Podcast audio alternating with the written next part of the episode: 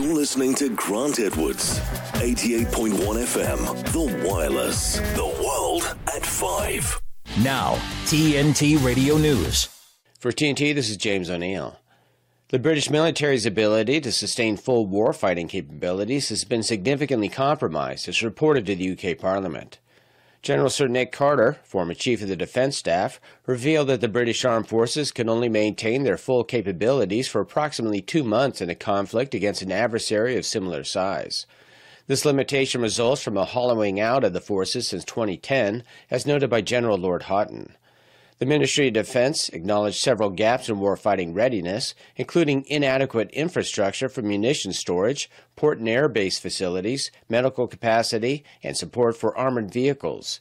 James Heappey, the Minister for the Armed Forces, admitted that while past cuts to the military were necessary, there's an urgent need to reinvest in areas that have been neglected.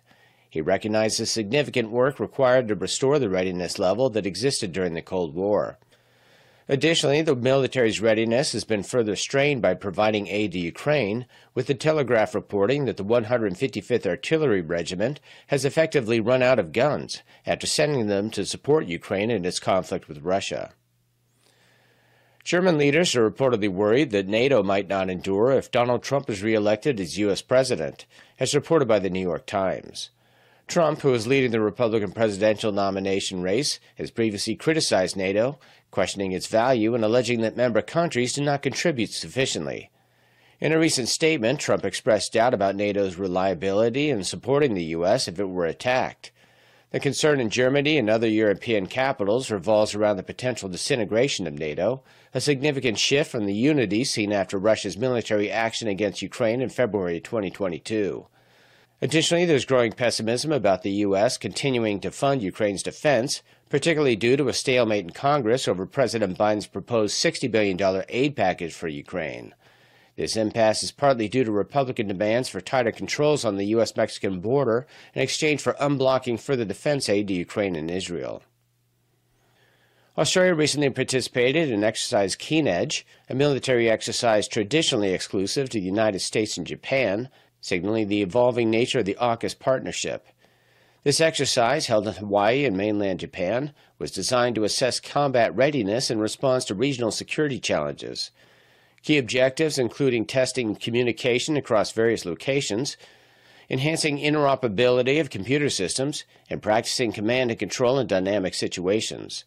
Chile is grappling with severe forest fires that erupted two days ago, predominantly impacting the central region.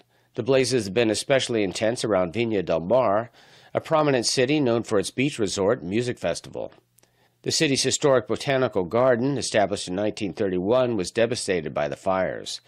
In Viña del Mar and neighboring areas, over 1,600 people have lost their homes, with 200 individuals reported missing amid the crisis. The fires have trapped residents in several neighborhoods of the city's eastern edge, leading to a significant number of casualties and missing persons. As of Sunday, the death toll had escalated to 112, as reported by Chile's Forensic Medicine Service. Chilean President Gabriel Boric expressed concerns that the number of fatalities could increase further as rescue efforts continue and due to the critical condition of some hospitalized individuals. Governor Rodrigo Mundaca raised suspicions that some of the fires might have been set intentionally, a theory previously suggested by President Boric. The situation remains dire with ongoing efforts by firefighters and authorities to control the fires and manage their devastating consequences. We'll be back with another news break at the top of the next hour. This has been James O'Neill for TNT. From beach towels to tea towels, and from mugs to water bottles, the TNT shop has it all. Browse our shop now at TNTRadio.live. Speaking on the issues that impact. This is the Patrick Henningsen Show on all right. Good morning, everyone. It's uh, five minutes past, and that was live from TNT Radio, and they're bang on time this morning. That's great, isn't it? Uh, four minutes rather past, is it? Oh, it must be getting pretty close to five. Let me check. Yes, yes. Well, five, oh, five o'clock. We are. Trying to be accurate. Okay. Uh, you're right this morning, Digger? Yeah, I'm all right, mate. You're all right? Yeah, you sleep all right? Well, not too bad. Not too bad. Was, you, you were snoring last night. Did you know that? No, no, I don't snore, mate. No, I don't snore. You, you, I've, I've heard you snoring. No, no, no, I've never snored. Uh, let's look at the short forecast, shall we? All right then. All right, you bit croaky throat me this morning, Grant. Well, yes, I have actually. I've um, I don't know why. I don't know why, but it's a wee bit croaky, bit croaky. Um, croaky, all right. Yes, and also I've noticed you're starting to sound like me when you're talking. It's not good because you know you you did all the elocution lessons when you're young, and now you're sort of. I suppose if we live in the same hut, when are we getting my cabin built too? By the way, I'm I'm get, getting a bit sick of you. Uh, well, you were farting last night. I don't know if you realise that It's all that meat you eat. So you need some proper food. You need some some potatoes and peas and carrots. That's what you need to compost properly in your stomach. Well, um, I don't agree with that, but uh, well, well, we'll see. Let's look at the short forecasts, and we'll talk about that a little later. Uh, maybe after breakfast when we come off here. All right? All right, mate. You know, do the weather. Okay. Weather. Uh, we've got um, extremes. You wouldn't believe the temperature, Digger. It is um, Culverden, 25.6 degrees in Culverden right now. Unbelievable, isn't it? Six minutes past five in the morning, and we've got Culverden. Um, uh, that's in the South Island, isn't it? I don't even know where that is. It's, uh, isn't it? Um, pretty sure it is. I better go and have a quick look. You better do that. You're sounding a bit ignorant, mate. Sounding a bit ignorant. All right, I'll just have a quick look and tell people where it is. Um, we're not in a hurry this morning, are we? No. No, not in a hurry. Culverden is in Canterbury. There we are. I thought it was. Yeah, there we are. Um, I wonder how many people live there. Uh, it, it's actually, um, oh, it provides 17,000 hectares of farmland, uh, and the Balmoral scheme provides irrigation of 5,500 hectares. How about that? Yeah, because they have to, they have special schemes, don't they, for water, which I don't really like. No, I don't like it. And you've got the um, the the Wai, Waiau Plains irrigation scheme that's there at Culverden, and the South Island, yes, or the mainland as they call it, don't they? Yes, the mainland. I was born down there. Right. Well, yeah, you're North Islander now, aren't you? Yeah. How do you like How do you like Wellington? Oh, it's all right. Yeah, it's a bit you know cramped. Uh, people dress a bit posh, really. Uh, when I I remember when I was young, uh, living in um, Wellington uh, the men would wear uh, waistcoats and uh, yeah, waistcoats and you know look pretty smart and dapper. And then I got the train, you know, the all night train to Auckland. Uh, you go around the spiral, stop at Taihape for a pie and a cigarette. And uh, well, of course, then you're allowed to smoke on the trains, but it was always nice to have a bit of social, social time, have a fag, roll or smoke. And um, I can remember going up to uh, well, we stop at Happy and then Hamilton, and and then you get up to um, oh, you know, Auckland, and because the dress code goes down the toilet, doesn't it? You know, they dress pretty casual up there, you know, thongs and stuff like that. And uh, yeah, so no, I quite like Wellington. And didn't your family arrive in Wellington? Well, yeah, they did. Uh, they um, they came to New Zealand in 1849 um, I don't know what month or whatever. They came on a ship called the Larkham, which was actually a, what do you call it? Um, it was a convict ship, and I think it carried about 200, um, about uh, around about 200 um, convicts. Uh, but you know, when they packed on the, the people coming from Plymouth, I think they left from Plymouth. Um, they they were um, there was more of them. There was about 220 because there was actually more immigrants. Well, not really immigrants, settlers. We were See, that's the thing. We're, we're not settlers. our, our descendants, um, our forebears aren't immigrants. You know, we didn't come here for the stuff. We came here to build.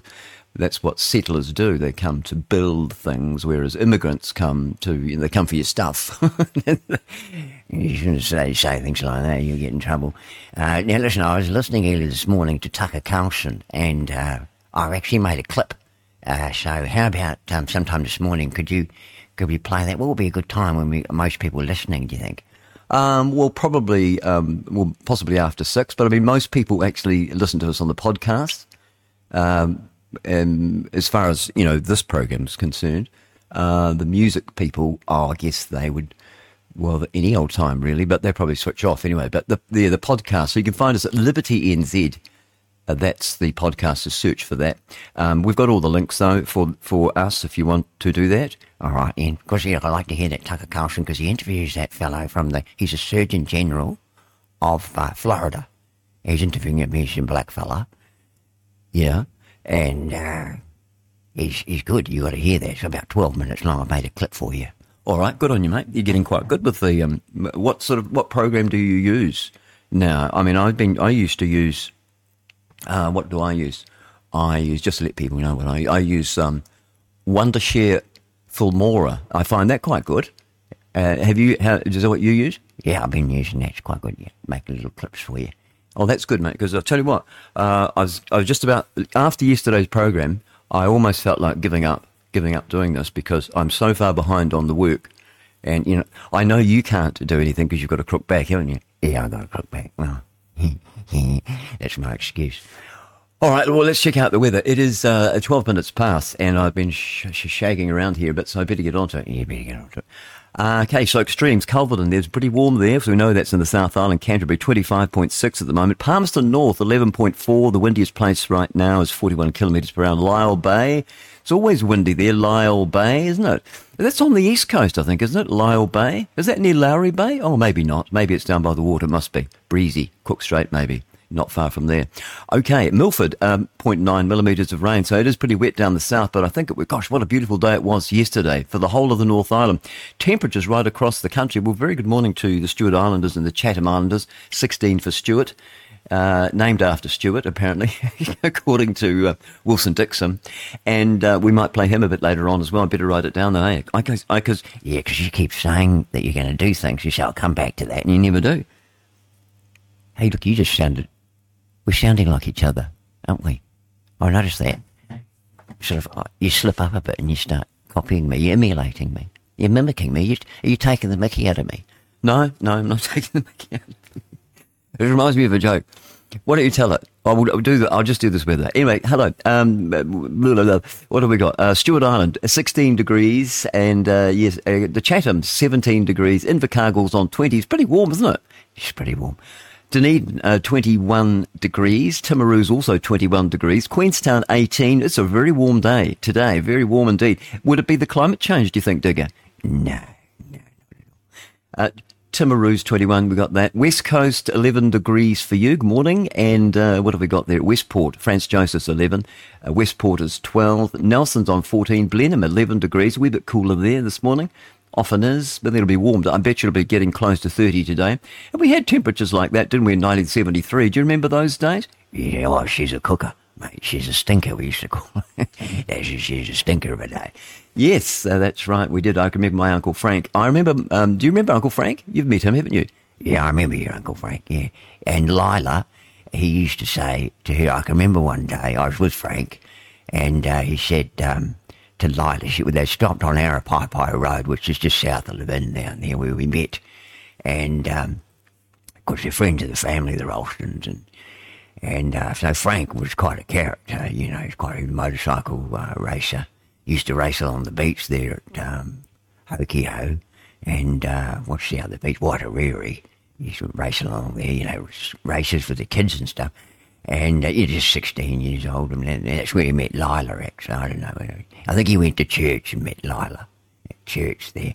And anyway, were, I remember they were, they were along uh, Arapaepae Road, and um, uh, Lila was um, talking to um, her daughter. I think it was, um, well, I think it was Margaret. I think it, was, and um, anyway, there's a car coming, and Frank was there, had the radio up to his ear, little transistor radio, listening to sport, or he probably listened to footy or something. And they're on their way shopping, and uh, he said, Lila, draw your arse in, there's a car coming. oh, did he really? Oh, yeah, yeah, he's a real character, but he's down to earth bloke, you know. We used to go along to church there, and I can remember, uh, well, I won't tell the story but I remember hearing the story about you sitting in church with Uncle Frank, and uh, he gave you a hiding, didn't he? Just before you got in the car on the way to church, because one day when you were in church, there waiting before you went off to Sunday school, um, you were pretending to smoke a cigarette. I do remember that. I do remember that. Yeah, I was. Um, what was I doing? I had one of those toy cigarettes, so you know, the ones you buy, the little lollies that you eat with the little red thing on the end. And I did. I I um I was having a puff on that in church. And yes, right. And remember, he gave you gave all you kids a smack around the ass just before you got into the um Mark Three, yeah, Mark Three Zodiac. And just before you got it was a Mark Three. They use a Mark Three use that. Might have been a Zephyr, not sure. But he'd give you all a smack and you'd say, What? You said, What's that for, Uncle Frank? He said, That's what you'll get if you misbehave again today in church. I do remember that. year. he, he was good. I love my Uncle Frank. He gave me such a hiding once. I rolled my eyes at Auntie Lila and he whipped me across the legs with his belt. He took his belt off. That's what they used to do in those days. They'd use your belt. He didn't know what to do with me. Apparently, Murray said, This is my cousin Murray. He said, Uncle Frank, because when, when my parents had a car accident, not my parents, my, my brother and sister rather, my parents sent us to, to live with our auntie on the farm there in Arapaepae Road. We lived there for about, oh, three months, I think it was, because my sister was in hospital. And, um, and he didn't know what to do with me. Uh, I was just very naughty, and that's what that's what can happen. You know, um, you know, you think, oh, woe is me. You know, what's happened to our family? Because uh, my brother and sister were in this terrible car accident up in Reporoa. Yeah, I remember. It was pretty pretty bad time, wasn't it? Yeah, it was. Well, we'll talk about that a little bit later on. We'll just we'll finish off the North Island. Oh yeah, look at the time here. For seventeen minutes past five. You better better get on with it. Okay, I'll get on with it. Now, uh, Wellington, 17 degrees, Masterton 13. The it's a bit cooler there in Masterton, just like I've been saying all, all year. Palmerston North, 15 degrees, so it's really warm in the South Island, and the North Island's cooled off a bit. So we're up around the, you know, almost 20 degrees in, in on the east coast of the South Island. Uh, and at um, on the North Island, it's um, you know sort of like 15, 16, ranging around there all the way up through to Auckland. Auck, um, Auckland's 15, Whangarei is uh, 14 degrees along with Kaitaia. So yes, the warm places are. I mean, it's warmer in Palmerston North than it is in Kaitaia at the moment. Wellington, yeah, 17. That's about the warmest in the whole of the South Island down the bottom there, the beehive. You mean the wasp's nest, where all the scum of the earth are? That's right. Yeah, that's right, mate. And uh, further south, yeah, Invercargill 20. That's incredible, isn't it, this time of the morning? All right, short forecast now. It's about time you got on there. You've been mucking around there. All right, uh, let's do that. A short forecast for all of the North Island, also Nelson and Buller. Generally fine with a few cloudy areas uh, this morning and evening. Uh, for Marlborough and Canterbury, you've got fine and hot with areas of high cloud. Westland, occasional rain. Uh, that's south of the glaciers. And uh, You've got fine weather and cloudy periods elsewhere. For Otago and Southland, mostly fine with high cloud and rain at times about Southland and Clutha. In Fiordland there, periods of rain. Uh, you've got heavy falls. Chatham Islands, fine weather apart from areas of uh, morning cloud. Gosh, that's a horrible thought then. I hadn't switched the microphone on. I look down. If, if, there's a red light glowing, I know that it's uh, off. And if it's a red light glowing, little red light on my, on my, what do you call it, sound desk, little tiny thing. Uh, if it's pushed, the button's pushed down, it's it, your red light glowing means that I'm off air, and if it's not glowing, it's, it's all confusing, isn't it? All around the other way.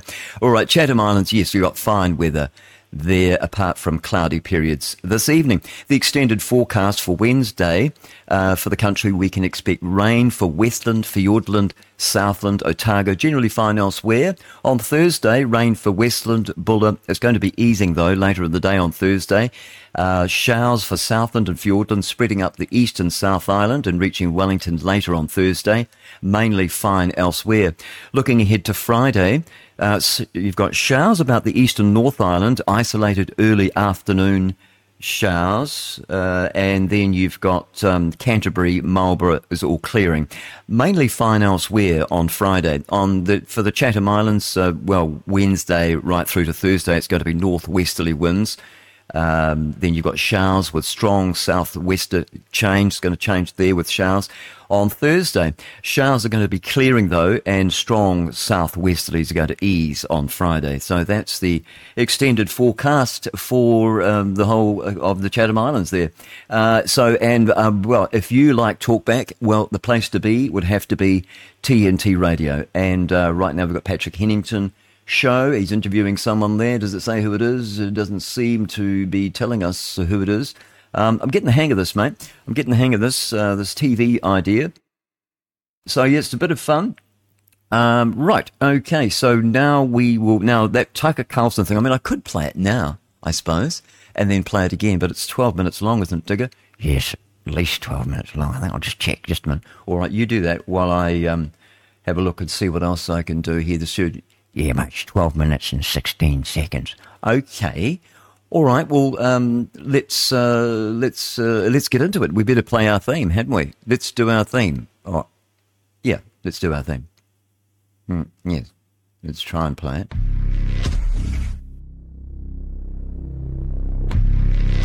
Would you call yourself a socialist? Uh, no. You've never told a lie in politics? No. No. See, somebody sent me a video actually last Friday and it had you talking at the Socialist Youth, Oh, right. it's. Yes, yes. And, and you mentioned the word comrade uh, about four times in a minute. What was that about? It was a rally, and I would have been about 25 years old. Comrade, comrade, comrade, comrade, comrade. So comrade, comrade, comrade, comrade, comrade. That was in 2009. Oh, well, I can't remember which country it was in, Have you but changed since those days? No, not particularly. No. If you are caught in a lie or caught intentionally misleading the New Zealand public, how would you expect to be held to account? Well, I actually believe that it is possible to exist in politics without lying. We drum in that messaging around the dangers of COVID pretty diligently for a full two week period of sustained propaganda. Sustained propaganda. You're listening to Grant Edwards, 88.1 FM, The Wireless, the world at 5. For great looking t shirts, hoodies, and sweatshirts, the TNT shop is now open at TNTRadio.live. Right, it's 25 minutes past five. Very good morning to all of you. Why don't we look and see uh, what's happened on this day? It is the 6th, and I was all confused yesterday, wasn't I? You were. You were saying it's Waitangi Day today, yesterday. I know I was. I said a lot of stupid things yesterday. I think I was so tired because I had these three o'clock in the morning. I did two sessions of that trying to get the playlist right. And uh, yesterday we were pretty much off air all day. We weren't live all day. We we, we played um, just played some quite nice music. That John Mayer sort of stuff was playing. It quite a few quite a few listeners actually listening to that. But there's in there these gaps, isn't there, in between the music? Yeah, it's not much do with the gaps. Right. Well, let's have a look and see uh, this day. Now, was yeah, it was actually the sixth of February, and I know that. So I certainly wasn't firing on all fours yesterday, was I? No, you often don't. Uh, Treaty of Waitangi, 6th of February 1840, not the 5th of February. Uh, more than 40 Maori chiefs, they signed a treaty with the British Crown in the Bay of Islands on this day. Uh, the Treaty of Waitangi remains controversial. A week earlier, Captain Hobson, uh, William Hobson, had landed at Russell. Uh, they've called, the Maoris call it Kori- Koriraka. Because it- No, they pronounce it differently, mate. It's Kor Koriraki. Oh gosh, I'm struggling myself. Uh, Korirareka. That's how they say it. Oh, yeah, but um, I don't do my vowels. I don't do ors for a vowel for no. I go oh. So it'd be koriraka. So, ko- koriraka. that's how I'd say it. Anyway, it's Russell. We all know it as Russell, and that's what it's called um, because we are a British. Um, we are. Well, I was going to say we're a colony. No, we're not. We are a constitutional monarchy. We are not a uh, under tribal rule yet. Uh, now, uh, so they landed at Russell with HMS Herald and proclaimed, he proclaimed, apparently, I don't like the way this is written actually. This is very derogatory to, towards the British, the British settlers, the people that came here. Well, that was before the settlers, wasn't it? Um, 1840. Um, now, when did, now let's see, my parents, the, my, my forebears, where, I was born, came here in 1849, but in 1842, uh, my great great grandfather's son to his first wife, who died in childbirth, I think. I'm not sure. Can't remember. Anyway, oh, I don't know. They got sick of those days and didn't know what to do. Don't know if they had very many homeopaths around. Well, they did actually, but I don't know if they were very well accepted in the UK uh, at that time. Not sure. Uh, let's see. And so 1842 he came out and then he wrote a letter back to uh, my great great grandfather Robert, and he said, um, "It's fantastic over here. You got to come over. This there's you know land land and you know just a very prosperous place, good weather." He said, and th- he was in Wellington, I think, and he said, "Come." Come, you'll love it. And that letter was actually published in the New, I think it was called the New Zealand Gazette, published in London. And uh, that, so that would have been, you know, part of the promotion, I suppose, to promote uh, people living in the UK uh, in the United Kingdom to, to sail, to set off on a five month journey, a perilous journey, really, on a 550 ton uh, former convict ship. They came on, the Larkin. And um, yeah, I, I don't know if it would have been all that much fun, you know, with the wife and kids. And oh, I suppose you get used to it. They'd be seafarers when they got. Off. Apparently, it was horrible. Uh, supposed to go to Nelson. I think it was Nelson, but they ended up just they just wandered off that ship and they got off in Wellington. And probably took one look at Wellington. Thought, oh, this is all right. So we go there. So yeah, we settled in Wellington, and so that's my hometown, really, isn't it? That's where we come. That's where our roots are from, and we didn't move far from there, you know, up up the road to live in. And it was only because my sister, we lived in Upper Hutt there. Dad had a place in Upper Hutt after the war, which he built, and um, he, um, yeah, she, it was kind of swampy, I think, Upper Hutt. And uh, and the doctor said yeah, the best place would be just to move out of Upper Hutt, I think, for her. And it would have been the vaccines that would have um, caused that. Uh, childhood vaccines for her, and I'm I'm saying the word vaccine now. Oh, and even though even though I'm on Facebook, it'll be very interesting actually to see if uh, they do anything. I get as soon as I say anything, I think it's just the AI on YouTube just takes it down. But I've noticed that Tucker Carlson had the Surgeon General of Florida uh, that's what you were telling me uh, earlier, Digger. And uh, he was talking away there on YouTube. he's got a YouTube channel, so he's obviously got some deal with YouTube, uh, some something there that he's got going that he can actually talk like that, speak like that without being taken down. So obviously, it's just us plebs. Uh, that aren't allowed to, and they don't even they don't even respond to you. It's all just done with AI, artificial intelligence. You know, just picks up the words and, and deletes it. And so he's obviously got some deal going with uh, with uh, YouTube that he can do that, but the rest of us have all been silenced. And that's what they want to do silence the rest of us. 27 minutes past five. And so here we are. We're looking at what happened on this day in history. Uh, and I don't like the way this is written. Um, so it says here a week earlier, Captain William Hobson had landed at, and I'm telling you it's Russell, uh, with HMS Herald and proclaimed himself Lieutenant Governor of the colony. Um, okay, well, so so you say that's how it's written. Um, his instructions from the Colonial Office in London, uh, which was a good thing. The Colonial Office was actually a very good thing. They put a stop to a lot of this uh, shenanigans going on with land sales. Uh, I think for the New Zealand company, they were a bit dodgy. And they put a stop to it, so they weren't as bad. The the um, Colonial Office were pretty good. I think the I think the New Zealand company ended up pretty much going broke. I think eighteen uh, I think it was about late 1840s. Uh, because the Colonial Office, uh, they put a, a, lot, a, stop to a lot of those things. So the Colonial Office, but the word colonial, you know, the people think that's just, uh, you know, that's been touted as a really bad thing. It's a bit like saying ignorant is bad. You know, saying I'm ignorant. If you're ignorant, you're an ignorant. If you said you're an ignorant person, that's different. I suppose that's derogatory. But to be ignorant just means that you are unaware of something. It's not a bad word, really. But there's a lot of words that have been changed. The meaning we changed the meanings of the word a bit like gay. You know, gay gay used to mean just bright clothes and you know, um, bright clothing, cheerful, you know, the, the gay fellow or uh, woman, and the gay clothing, you know, just flash, flash outfit. Now it means you're a homosexual. And uh, what other words? Oh, they've taken the word. What else have they taken? Another word, um, hero. Well, a hero was people like you know uh, our parents that fought in the Second World War. Um, and you know that's those are heroes. Those people are heroic. Um, coming out of the closet, if you're a homo, that's not that's not there's nothing heroic about that. I mean, it's just ridiculous how um, how weak and uh, feminized uh, males have become all over the world. You know, just you know to be to say, oh, I've, oh, I've come out. That's what they do say. They say, I've come out.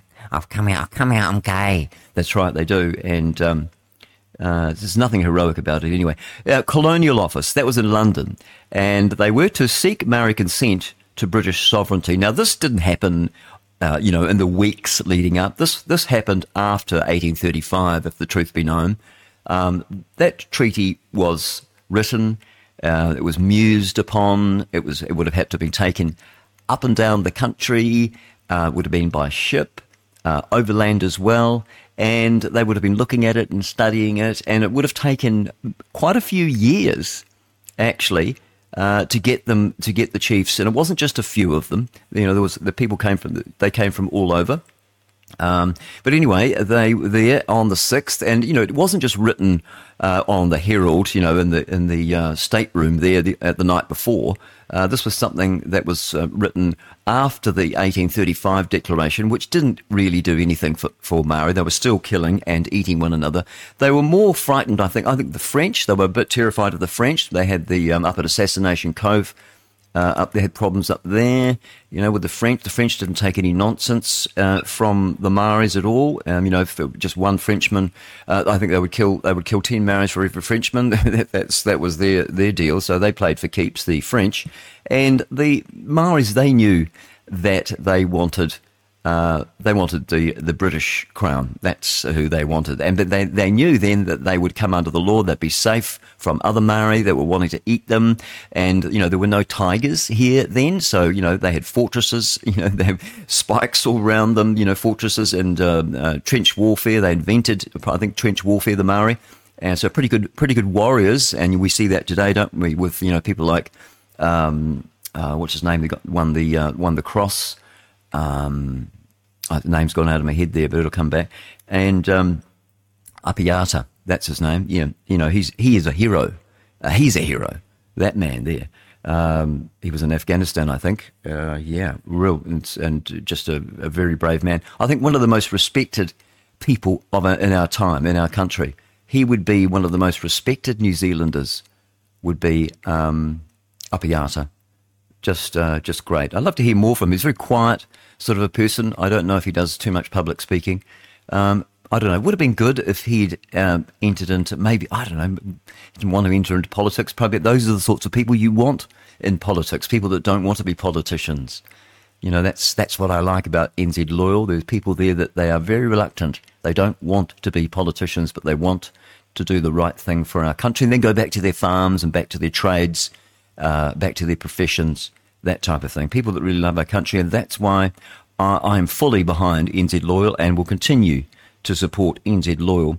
Uh, with the leader of that party being Liz Gunn, whom I respect. Uh, anyway, getting back to what happened on this day up there at um, the Treaty of White, the Waitangi Treaty at Waitangi on the grounds there. Now there were the Maori. They did. They were. They um, what happened here? They did the, the, draft document that was going on for years.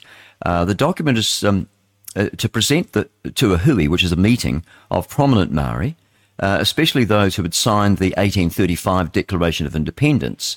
And you can see, well, that happened, uh, I think they've got that, I think it was the 28th of October. Not sure when that was. Don't know if it was on that particular, you know, just a few months before. But I don't think, and I'm pretty sure from the research that I've done, it was more than just a few weeks or a month. It wasn't written the night before, that's for sure, in 1840. Uh, it was, uh, there, this was something that, that Maori were wanting for a long time. Missionary Henry Williams, Henry Williams and his son translated the English draft into Maori on the night of 4th of February. I find that a bit difficult to fully believe, in actual fact. Um, there were plenty of Maori around in 1840 that spoke pretty good English and uh, had a good grasp of the written word as well. And that we can thank the um, missionary schools for that. Uh, so anyway, this is what they say. Uh, these three clauses, only three clauses. Most of us haven't read it. If you just go and read the Treaty of Waitangi, just go and read it there in plain English, King's English, um, it's pretty clear. Uh, really, if you just follow follow if you if your terms of reference are the the Oxford Dictionary or the Cambridge Dictionary, well, uh, it's pretty clear. Maori ceded their sovereignty to the crown, to the king, to the queen, whoever, and all the descendants. So uh, this is what it says here. That uh, so Williams and his son they translated the English draft into Maori on the night of the fourth of February, just two nights before. These three clauses transferred Kawanangtanga. Uh, I think is it how you say it ka, kawana, kawanatanga, which means governorship. So they transferred governorship from the Confederation and individual chiefs to Queen Victoria. Uh, well, it's to the Crown, actually, uh, and to descend. Guaranteed Maori continued possession of their taonga, which is of their property, that's that they were using, with the right to sell land to the Crown should they wish, and granted Maori the rights and privileges of British subjects. Well, that's fairly right, and that's what they wanted. They wanted they wanted to be to come under the, the security of the one the same that, that, the settlers had, not immigrants. We weren't immigrants; we were settlers, and we had the same uh, rights and privileges and protections under the law, and that's what they wanted because. Uh, they were many of them lived in absolute fear. And my friend Bobby Moika'a from where's he from? I notice you pronounce his weird name properly because he's your friend, I suppose. Wow, I just got used to it. Uh, so Bobby said he's from the Cooks, Rarotonga, and he said, you know, um, his the stories that he's heard because he would be he would be in his sixties now. He said the stories he's heard from his uh, grand grandparents, uh, they just lived in absolute fear, fear of being eaten. This is in the Cooks, and so yeah, pretty savage it was until Christianity came to Protestant Christianity because the the Catholics they were only interested in you know in, everything was everything was in Latin you know, and they were just little prayer books and, you know, and all this physical stuff, you know, uh, but no, no real spirit, no knowledge, you know, no, no giving people the words of God. That was the thing that was missing. And so that's what the Protestants did. They knew that uh, faith cometh by hearing and hearing by the word of God. And so that's what they did. And it, the transformation of um, the islanders and also the, um, the Maori was phenomenal. They were the, the greatest missionaries New Zealand has ever seen. They travelled right throughout New Zealand and uh, the islands. Uh, we've got um, just one in particular who I actually became a Christian in 1969, listening to uh, uh, Brother John Colmany, who's now with the Lord. John Colmany, is, uh, before he passed away, was a, a Maori kaumatua. And he, yeah, I, I became a Christian. I was saved. I heard his, I heard the message. I think it was it was in a Second Peter or First, I can never remember First or Second Peter, chapter three, talking about the um, you know when um, after a thousand years, what God is going to do to this earth, He's going to destroy it with fire. So the last time, three and a half thousand years ago, it was destroyed by the worldwide flood, the entire world, because people think we live on a spinning globe, and they find that difficult to believe. But when when you find out the truth, which has been hidden from us from um, the God of this world, which is Satan, that he's hiding the truth of uh, the shape of our earth and how we live uh, and where we live. It's important to know what you live on because that's actually hiding. He's trying to hide God from us. That's what he's trying to do, and make out that he's, you know, there is no God, and that we just live, you know, millions of years, and you know, evolved from from, um, you know, evolution is the answer, but evolution isn't the answer from where did life begin, is it? The answer to where did life begin is well, um, you either came from, well, this is the question, you either came from nothing or you came from something. And it's reasonable to believe that we came from something. And the cutting edge in science is that uh, everything that is around us, all things came from a self existing life force. That's, that's the cutting edge in science now. They believe that. They, they know that it's unreasonable and it, defies sort of uh, metaphysics. For every effect, there must be a cause. Um, and, you know, it's just logic, really. But often we jettison logic, don't we? And we listen to parroted demonic stuff, you know, that from the uh, from the atheists, people that are actually, you know, they could be devil possessed. I don't know. They could be. I don't know. Um, and so we just sort of throw that out the window. But people really uh, need to start thinking, start to use, you know, start to muse things over instead of being amused with sport. We need to muse, start thinking. A means anti or non. So amuse is non think. But we need to muse, muse it over. A bit like they did with this treaty here. They would have been musing it over well before they signed the treaty. Anyway, so let's get back to it. So on the morning of the 5th of February, about 500 Maori uh, so that would have been yesterday in 1840. Uh, 500 Maori. Hobson's and uh, his, um, um, you know, that, uh, all the Europeans there, they gathered on the lawn uh, in front of the British resident of James James Busby's house in Waitangi. And, and after Hobson spoke in English, Henry Williams explained in Maori and uh, that the treaty was an act of love by the Queen and it certainly was. And Busby emphasised that it protected land rights. Well, it's more than land rights. It protected Maori. I mean, the, I mean, really, it's about it protected them from being f- flipping killed and eaten by the, by their uh, warring tribes, which they call iwi. Uh, much of the subsequent uh, korero, no, I don't know what's that, translated for Hobson by the missionaries, favoured the status quo with, uh, with missionaries rather than a governor as protectors of Maori. This is what it says. Some chiefs also foresaw the loss of their land. The tide was turned by two influential rangatira, with uh, Tamati Waka Nene declaring it it was too late to stop uh, what he called Pakeha, uh, the British arriving and Hone Heke Pokai advocating a covenant between Maori and the Queen. Informal debate continued that evening. Hobson had announced that the hui, which is a meeting, would reconvene, reconvene on the 7th of February, but many chiefs were eager to leave for home. When they assembled outside, I find that hard to believe. they liked to hang around.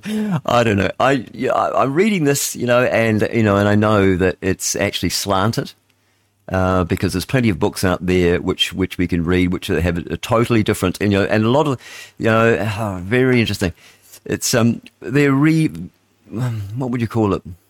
They're sort of representing history. They're revising history, and they're making it sound like um, like it was all so bad, you know, us coming to New Zealand here.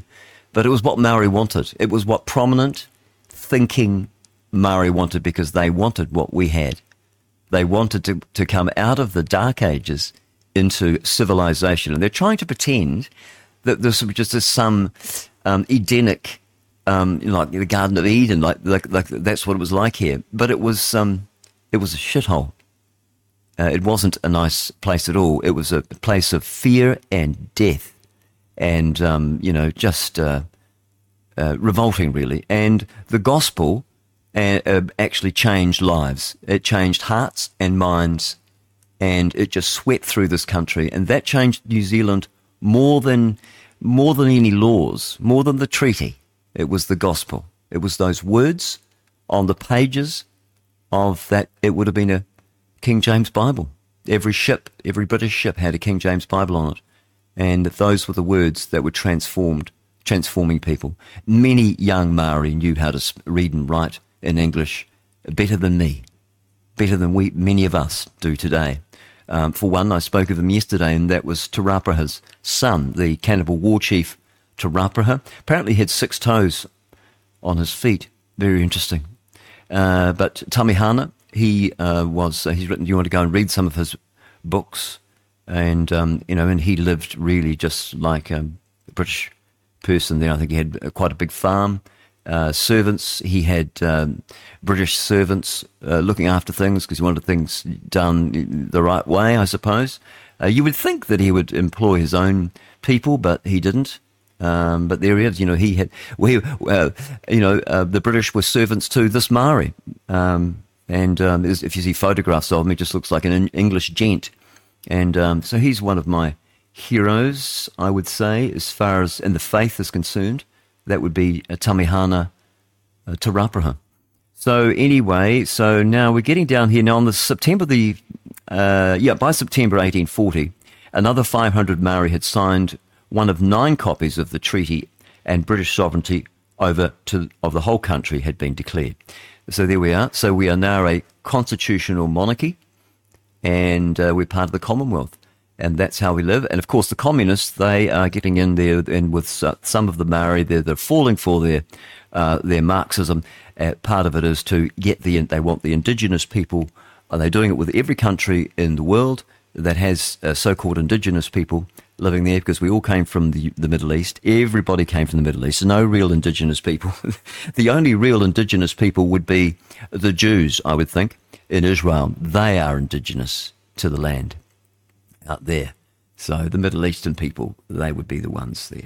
Uh, and, oh, I suppose Adam in the Garden of Eden, he would have been indigenous, wouldn't he? He's about the only true uh, indigenous person. The rest of us are all migrants, settlers and migrants. So that's uh, that's how we just travelled by ship, and we've been travelling by ship. Uh, Solomon, Solomon, and uh, Hiram, I think is Hiram, or oh, I can't remember his. Is that his name? He was the king of Assyria, at the time, and they had a, a uh, what would you call it, a navy of a thousand ships, and they sent them out on three-year voyages, and they were around around the around the flat Earth. It would have been. That's how they sailed right round, just like a merry-go-round, just like a pizza. They can sail around from east to west. It's just the same. Right round. Captain Cook sailed for 60,000 nautical miles, could never find an inlet in, in Antarctica. All that's in Antarctica is a 100, 150 foot wall. That's why when General uh, Colonel Byrd, uh, Richard E. Byrd, when he was in, I think he'd been going there since uh, 1920s, 1924, something like that. I think his last one was in the late 1950s, and uh, it was called Operation High Jump because the only way you can get uh, on to, and down into Antarctica, and it's really out, isn't it? Out to Antarctica. The only way you can get there is to uh, fly in or go by go by ship. He went. He took an aircraft carrier because he knew you just couldn't. There was no inlets there because of the ice wall, which holds the oceans in. So we don't. That's why we don't fall off the. They always slander the flat earthers. We, we you know, they say, um, uh, you know, or the ship falling off the off the end of the earth. You know, frightened to fall off the end of the earth. Uh, no, there's an ice wall, and you know, Cook, if he sailed for um, three years, uh, covering sixty thousand nautical miles, well, that would uh, that would uh, prove the the flat Earth theory, wouldn't it? That um, the Earth is not uh, a 24,000 miles at the circumference, you know, at the equator. In fact, if you went round the equator, it would be less than 60,000 nautical miles, but that would be around about the outside three years. So really, so you know, even Cook. I mean, uh, yeah, everyone everyone believed the Earth was flat, and you know what? I think they were right. I think I think they were right. We were we were sold this satanic lie that we live on a spinning ball and that we're just one little planet and there's millions of planets that are millions of light years out there. And they say the sun is you know sort of um, i forget how many thousands of miles away it is and the moon is as well but in actual fact they're all flying they're all circulating in the terrarium. They're going around us. We're stationary. That's and they're going around us uh, in the terrarium. And uh, you know, if you ever uh, go and look up, uh, study a terrarium, I've actually built. I've actually got one now. I've actually um, uh, I'm going to do a big one actually as a feature, and I'm also going to do it on one of the dams. On my my plan is to uh, do a um, do the symbol of the United Nations, which is they have the flat Earth. That's their symbol. Interesting, isn't it? They, it's almost like they know. well, someone there knows. Why do they have the flat Earth? Why do they have Gleason's map as their logo, the United Nations? I find that interesting.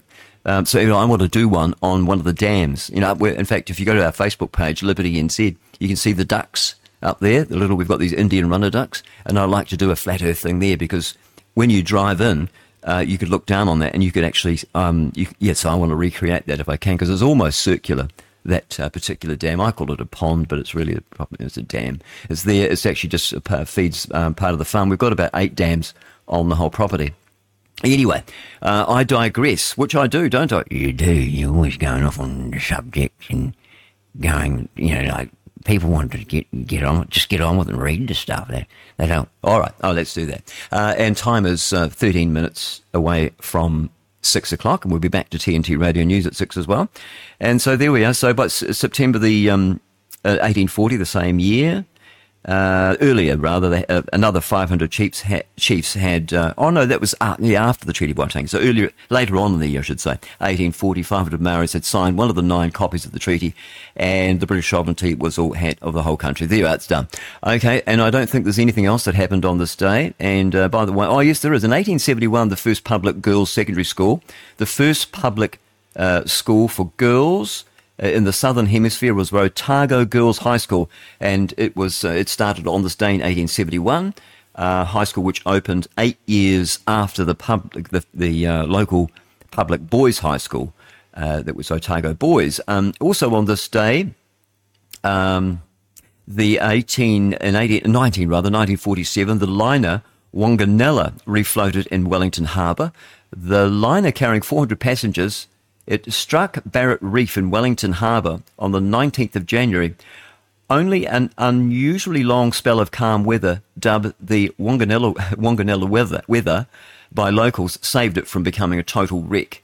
And there's a photograph there of it. And I'm looking at this from nzhistory.gov.nz. There's a photograph of it there, and you've got the tugs around it. It's all a bit different back then. So that was in 1947 after the war, two years after the war. Okay, uh, let's uh, let's move right along. So uh, yeah, here's Joe Rogan. Joe Rogan he predicts that Biden will step down. Did you know that? If I had to guess, Biden steps down due to a variety of reasons, health reasons, age, he can't do it anymore, and then the corruption the massive amounts of corruption. It depends on how far the Republicans pursue this Yeah. and how much traction they get, but the massive amount of corruption that's available. I feel like if this was Trump that was in office, every single newspaper would be talking about it nonstop. They'd be screaming for him to be removed from office. I don't disagree. Uh, I don't disagree. How they get away with it now, when you're hearing everybody from the other say how they're weaponizing the justice system to eliminate a candidate. Uh, I don't know if you're following what Vivek said yesterday. He came out and he says, "Look, I want to compete against Trump, but not by using something like this and what they're doing on the other side." All I'm saying is, if Newsom shows that he's being respectful of Biden, because uh, what is your theory of why DeSantis is not having momentum? What do you think about when you think about with Trump. DeSantis? He doesn't have the personality. I don't. I just don't think he can compete with Trump. There you go. And of course, DeSantis is out, isn't he? A week or so ago, he's out altogether. Uh, okay, so after six, we're going to hear from uh, Tucker Carlson. He seems to be able to put stuff up on YouTube that we can't. And he's speaking to the Surgeon General of Florida.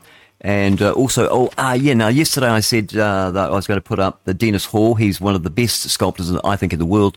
He's one of the greatest artists New Zealand's ever seen, except he was basically shunned by the um, the Arts Council of New Zealand uh, in favour of Maori art. They wanted him. He's done all this wonderful stuff. He did the Shearer. Uh, I think you go through Te Kuiti, the Te Kuiti Shearer. He's done a lot of works as well. And but now, of course, uh, and I think his brother as well is, is an artist as well, and he, he he's into trouble. He gets into trouble as well because he does a lot of very good uh, art, and um, I think he makes a lot of money. Sells it all over the world. That's his brother. But Dennis Hall, one of the best, uh, he's a balloonist. Uh, he did the balloon festival down in Levin because it's a great place to fly balloons. Dennis is in his early 80s now and uh, still going strong. And uh, what a great artist he is. And now I think Dennis lives in uh, on the North Shore in Auckland. And so if you go over to our uh, the Liberty NZ Facebook page, it's public. You can see there's a video there that Television New Zealand did. They filmed Dennis interviewing Rob Muldoon. I, I can't remember how many sessions it was, but I think it was five and a half hours of filming. And then they made it into about a 24 minute uh, sort of a, a program of this incredible interview, just just just a conversation with two men, uh, Muldoon sitting there very relaxed, and uh, while Dennis was talking to him, asking him questions, talking about communism and all that sort of stuff, and listening to and to hear uh, Muldoon's responses was great. And while Dennis did something he'd never done before, and that is a bust of um, of a- anyone. He's very good at a very good artist, very good at sculptor. He underrates himself. I don't think he realizes just how good he is. Uh, but he's done some marvelous stuff, and he's a wonderful character. He does a lot of writing. He writes for um, New Zealand Centre for Political Research, and also uh, Leighton Smith actually read out one of his pieces and uh, commented to the person that runs um, New Zealand Centre for Political Research. Uh, I can't remember Muriel Newman. He had her on the show and talking to her uh, on his podcast, interviewing her. And he said, "Now Dennis Hall," and he actually mentioned it, and a lot of it was edited. I noticed as well. Uh, because and because he had to, uh, but he like he followed Dennis Hall's writing while he was writing for uh, New Zealand Centre for Political Search. If you're not a, um, if you're not part of that uh, Facebook group, you should join it uh, because it's they're very good. I think Muriel Newman is a former politician. And uh, I think her husband's involved in that as well. I'm not sure. Uh, they don't sort of accept my stuff. If I write something about Maori, they always accept it. If I write other things, you know, uh, you know, anything to do with, um, you know, what's going on, which, which is what we're going to hear from Tucker Carlson after six o'clock news. Um, uh, they won't publish it. Uh, so, and uh, you know, they're they're, they're pretty slanted, pretty pretty uh, brainwashed by the media, I would think, in some areas. Um, but they, they, if I, I could, I could write something, anything about Maori, about, um, and they'll put it up there. But any, that's all they'll do. It almost makes me think they're perhaps a bit racist. The New Zealand Centre for Political Research. Why is that? They'll just put stuff up there um, without without batting an eyelid, but they won't put other things uh, on their. They just don't put them on. They, their um, whoever it is that, that does their page uh, just rejects my stuff. So I've given up. I don't even bother looking at it anymore. But um, uh, that's the um, New Zealand Centre for Political Research. I suppose it's all right. I mean, I'm being a Gemini in two minds. Really, I can think of both sides of, of the of the argument, and that's really important. I think to be able to think of both sides of any argument. I think there was Sir Robert Anderson. One of his famous quotes. He was um, Assistant Commissioner of Scotland Yard. Wrote the book The Coming Prince, and he said, "What is to be said for the other side?" And being a detective and a lawyer, uh, a scholar, really, um, that's right. You've got to you've got you've got to be able to. And when uh, when we were lear- when we um, when we were being taught uh, at when, I was I was had some I've had some good teachers actually, and one of them said you've got to be able to know the argument. You've got to know, like for example, you've got to know the your who who it is you're debating or who who who it is. You've got to know the subject so well that you could actually uh, deba- debate it and win win a debate by uh, you know an, an, argument in other words. Because we're told that arguing is bad isn't we? But arguing is good argumentum and not ad hominem uh, not just you know not attacking the messenger but arguing argumentum is latin uh, it's a good thing to argue it's debate same thing debating and arguing. People say oh no i'm looking at an argument because they the communists that have infiltrated our school system they're brainwashing children that to argue about things is a bad thing. And it's not. You've just got to know the rules of arguing. You know, we don't attack the messenger, we don't change the subject, uh, we address the subject, and we do our research, and we debate, we argue, and that's how great empires have been built.